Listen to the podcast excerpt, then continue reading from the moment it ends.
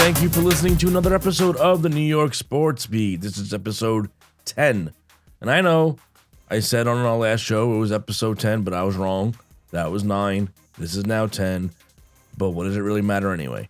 So I'm Rich Piazza. Thank you for tuning in. You can find me on Twitter at Rich P Fantasy and the show at Sports Beat NY.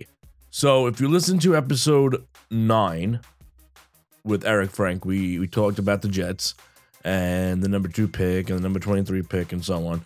And I mentioned at the end of the last show that I needed to come on here and talk about the Yankees. And that's what I'm going to do. But first, I want to just speak on a couple of non Yankee stuff. And I'll start with the Brooklyn Nets. Is it safe to say now that Kevin Durant is injury prone? I mean, the guy cannot stay healthy. And I understand the Achilles injury is a severe injury. It takes a while to get over, and that may have led to these other injuries that he's had since then. The hamstring, and now it's a thigh or whatever it is. This Nets team is built to win a championship now. And their window may not be as wide open as you think. Not if Durant can stay healthy. And who knows about Kyrie? He can decide in the offseason that he's going to retire, and would anybody really be surprised at that point? I sure wouldn't. As great as Harden is, he can't do it alone. LeBron James and the rest of the league have already established that you need a super team to win a championship. And what you really have to be concerned about as a Nets fan is the lack of time together these three stars have had. And that can be a major issue in the later rounds of the playoffs. They should be okay in the first round or so. But as they start playing really good teams, that could be an issue. Let's look at the Knicks real quick. And I may sound like a broken record here because I've said this before, but this is such a fun team to watch. They aren't a super team, which actually may make them more fun to watch. Yeah, you want to sit down and you want to see stars, almost like you're having an all star game every time. But this Knicks team is not that. They're gritty and they're competitive always. Julius Randle has emerged as a star. RJ Barrett is developing with every single game. He's just 20 years old. And right now, they are a half game out of the fourth seed. Will they get the fourth seed? Probably not. But it's remarkable that they are even in consideration at this point in the season. On the Knicks, a championship team? No. Flat out, no. They're probably a first round exit in the playoff team. Maybe they win one round and get to the second. Who knows? But you have to be impressed and you have to enjoy and like what you're seeing out of this team and what Tom Thibodeau has gotten out of these players. And we may soon find out that players, star players, superstar players, may now actually want to come back and play in New York at the Garden. And that's important. The Mets. Well, congratulations to Mets fans, a 7 and 4 in first place team in their division, playing really well. Hats off to them, hats off to their fans. And I even personally would like to see them continue this. I really would. Um, and DeGrom is just absolutely amazing. And yes, he is the best pitcher in the game, despite what ESPN says, and despite what some Yankee fans say, it is DeGrom. He is the best in the game. And I just wish for his sake that when he pitches, the Mets can score some runs. Great start, a great start by Stroman the other day. And Diaz has become the closer that they hoped they were getting when they traded for him. So things are looking good. Things are, are going really well with the Mets. And we'll see how long they can continue this. But right now, you just have to enjoy it. Now, the Yankees and this is what I have been wanting to come on here for a couple weeks now. And this isn't about the 5 and 10 start. This isn't about their two and eight in the last 10 games. And this isn't a panic. It's still too early to panic about this team. So I'm not going to go and I'm not going to sit here and I'm not going to rant about panicking and saying this team is not going to win, this team is not a playoff team. I'm not I'm not going that direction. Though there even though we're not panicking, there really is nothing that you can actually get behind here with this team. There really isn't. So let me just start by saying baseball growing up was my favorite sport by far. By far. It's what I played since I was four years old until college. Don Mattingly days as my favorite player. And what's happening now just isn't it. It just isn't it. The way baseball is played right now, it just isn't doing it for me. And the Yankees, who I used to love watching every single night, every single inning, is a big part of that. And there's a few things that have have ruined it for me. So while baseball may have been my first passion, my first love as a child and a sport, my first tattoo, as I got older, I became more and more involved in football. Fantasy has a lot to do with that as well. Maybe the pace of the game and so on. But the way baseball is being played right now, it it just isn't it. And I'm going to start with analytics. Analytics needs to be a tool only. Spin rate, launch angle, exit velocity, etc. I don't mind that stuff. I really don't. Lefty righty matchups, I don't mind that. Staggering the lineup if you have to, I don't mind any of that. But it cannot be the end all be all. And that is exactly what the Yankees have made it. Everything they do is analytics driven. And that is why Aaron Boone has this job. I know a lot of people, including myself, get on Aaron Boone, and we'll talk more about him. And there's valid reasons for getting on Aaron Boone. But he was hired very cheap at 1.5 million, and that is cheap for a manager. But there's a reason why they brought in somebody, a first year manager with no coaching experience, right out of the booth. It's because they needed a puppet. They needed somebody that's willing to sit in front of the media every single day and support what the front offices are telling him to do when he may or may not actually believe in it. But that's why he has this job. But as I mentioned, the the analytics and the Yankees making it the end all be all, it's absurd. And it's it's enough. It's enough. And I'm not saying take the analytics out of the game because I think there is very important information in the analytics that could help a team win baseball games but it is not everything. And I would love for the Yankees to tell us what the analytics actually says about Aaron Hicks in the number three spot. What in the analytics is telling Aaron Boone that that's the number three hitter? And why aren't these questions being asked in the post game? Lay it on them. Lay it on them.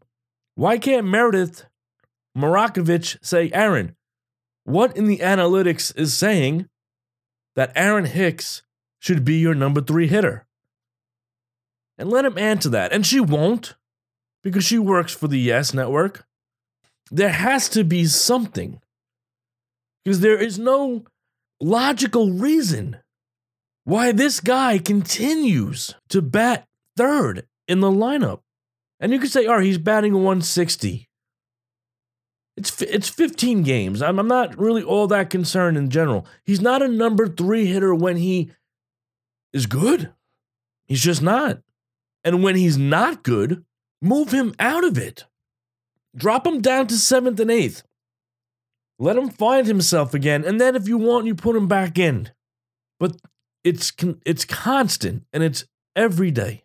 The Yankees used an opener the other day. This is the New York Yankees. And they used an opener. That's not Yankee baseball. That's not the Yankee way. And I'm not saying to they have to go out there and acquire every free agent. I'm not saying that. I enjoy the times more when they're bringing kids up and letting kids play. One of my favorite times was when Aaron Boone came up and, and Gary Sanchez and seeing what these kids have. Gleyber Torres. That's what I really like. I'm not saying go out and spend $300 million. I'm not saying go out and be the Dodgers. Because we know that those days are over. We know how the Yankees work now. Yankees are trying to catch lightning in a bottle. And a lot of that is because they do have a high payroll. I think they're second in the league in payroll. But it was so important, so important that they stay below that first tax threshold. This is the New York Yankees. Tax shouldn't mean anything to them. And I know it's easy to say it's not my money. And last year, they lost a ton of money. Everyone did because, except for the Mets and, and Steve Cohen, because he didn't own the team then. But every team lost money because of the pandemic. So I know that staying under the 210 resets it, and then maybe you can spend more this offseason when there's um, a bunch of good players, including some shortstop that they want. And I, and I know that's what they'll probably do. But they're handcuffed right now. And a lot of that has to do, I guess you can say, with Giancarlo Stanton and his contract. Because when you look around, nobody else is really making a ton of money. Stanton and Cole. And I, I don't understand. It's I'm, I'm getting off on a tangent because I don't want this to be about Stanton. I actually like Stanton. I actually enjoyed. Um, I was happy when they actually made that move. I didn't understand it, but I I liked it. I mean, when you can get a guy who just won an MVP award who hits 59 home runs and add him on a team that at that point it was Aaron Judge coming off the year that he, you know, he had, it's like, wow. So, but and it's now handcuffed them. But that's I'm again, I'm off on a tangent and I want to want to get back on track here. So they're using analytics to build their lineup. They're using analytics when it's time to, to take a pitcher out. It doesn't matter if they're if if if he's at 89 pitches and they're only allowing that pitcher to go 90 pitches for whatever their reason is and the guy just struck out the past 6 batters. That's it. Nope, it says to it says to take him out. God forbid a starting pitcher makes it through the third time in the order. It's it's sad. It's sad. And like I said, this is not the baseball that I know. This is not the baseball I grew up watching. This is not the baseball I grew up playing. And it's taken things out of it for me. It really has.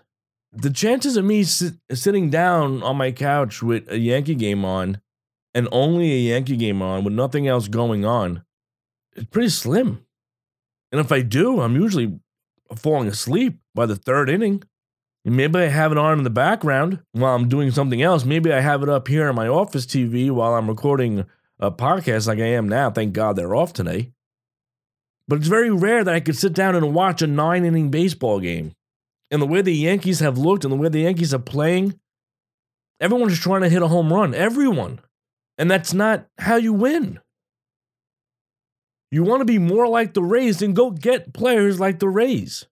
But the Yankees aren't the Rays. That type of baseball won't fly here. This is New York. Having a $60 million payroll wouldn't work. So, what about resting players? This is probably my biggest gripe right now. Hate it. Absolutely hate it. No team in baseball rests their guys as much as the Yankees. Why? Why are they doing this?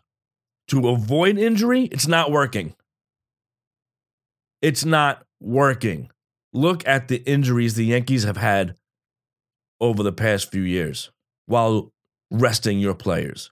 You could argue it's actually causing more injuries as these guys get stretched out and they go and they go and then they stop and they rest and they have to go again the next day. Let them keep going. Michael Kay brought up a fantastic point. Actually, it was Paul O'Neill on the on the telecast on uh, Sunday's game, but he brought up on his radio show today. Look at the stars in the game. The Mike Trouts, the Juan Sotos. These guys aren't resting. They don't have rest days. Yankees have played 15 games. You know how many Yankees have played in all 15 games? Zero. And their rest days are built in. They schedule a rest day, like having a day off, as if it's a nine to five job. This isn't a nine to five job. You can't schedule days off unless you're a pitcher, obviously. Days off before an off day, a day off after an off day. It doesn't matter if you have two hits, three hits, four hits the day before. You could have three home runs. It doesn't matter to the Yankees. They don't believe in being hot or hot streaks.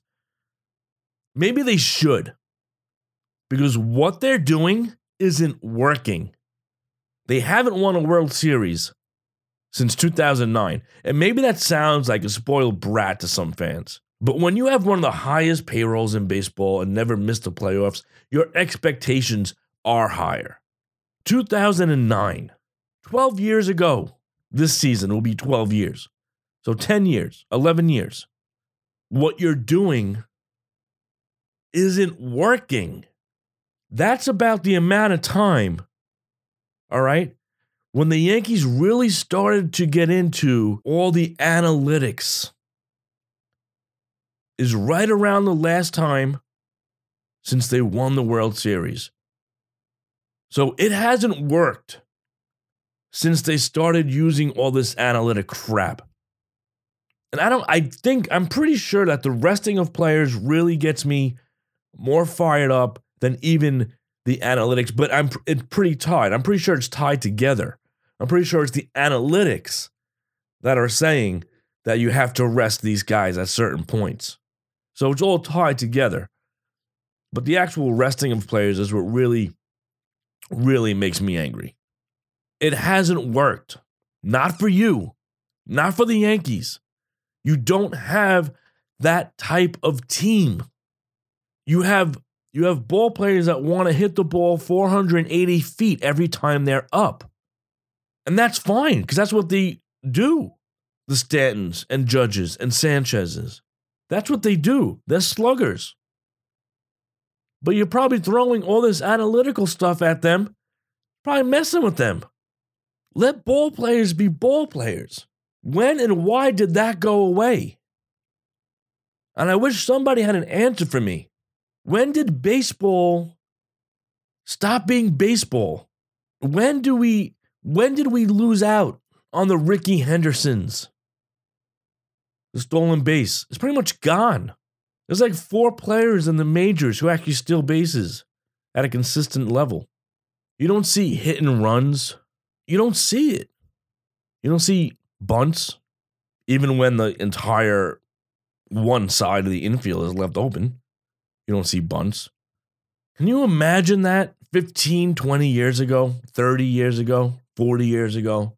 Having a team shift like they do then you would have Hall of Fame players who hit home runs, who hits for average, whatever, drop down a bunt every single time.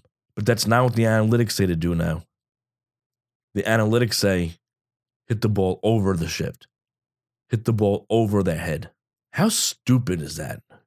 The analytics would rather you strike out than hit a ground ball with a man on first.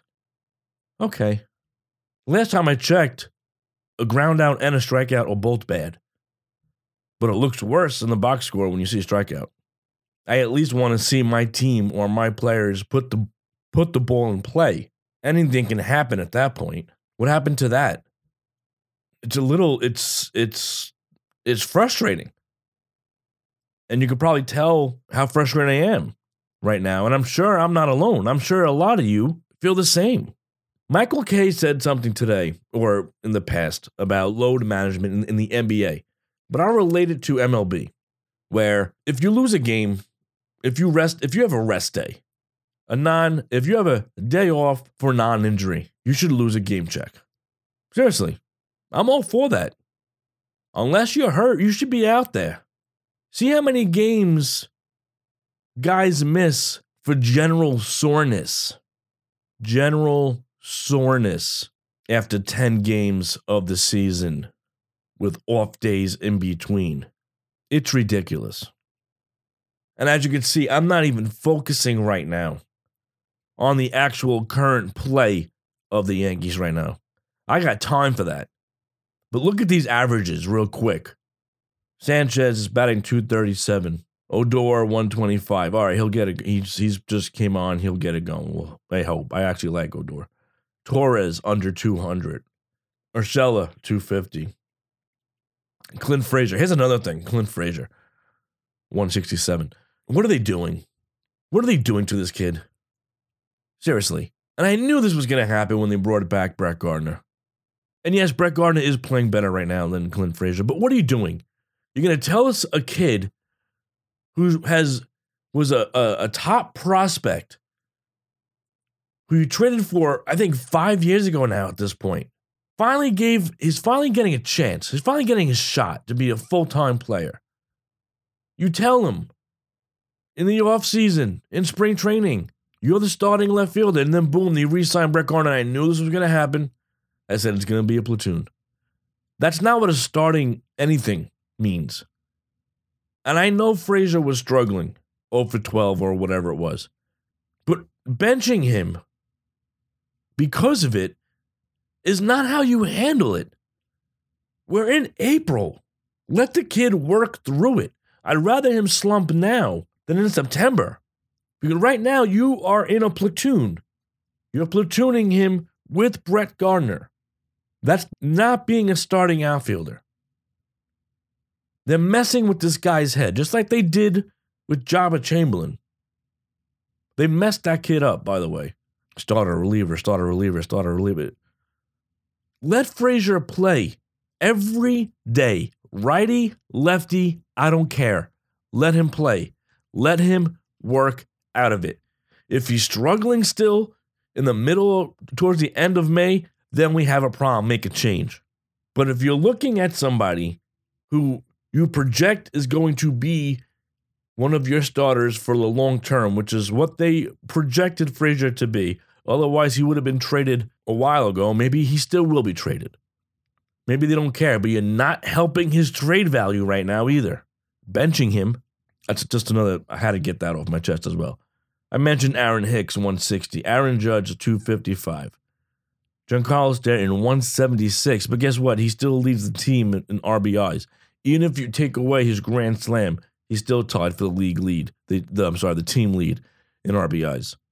LeMahieu's doing LeMahieu things, 286. Brett Gardner, all right, he's, he's like I said, he's 240. He is doing better than Frazier. It doesn't mean he should be playing over Frazier, in my opinion. At least not now. Mike Tauchman, Tyler Wade. Why are these guys even on this team? It's ridiculous. It really is. But again, I didn't want this to be about the play because I'm not panicking as far as their season. I hate what I'm seeing. I hate the way that they're playing. They all look lost up there. They all seem lethargic, no energy, no drive. They don't have that guy. I know Brett Gardner tries to be that guy that fires him up. He's not. The Scott Brosius, Todd Frazier, Nick Swisher. These guys brought energy and life inside the inside the dugout. They don't have that here. Big part of what's missing. But we've been down this road as Yankee fans. We know bad starts have happened. So again, they'll win their games.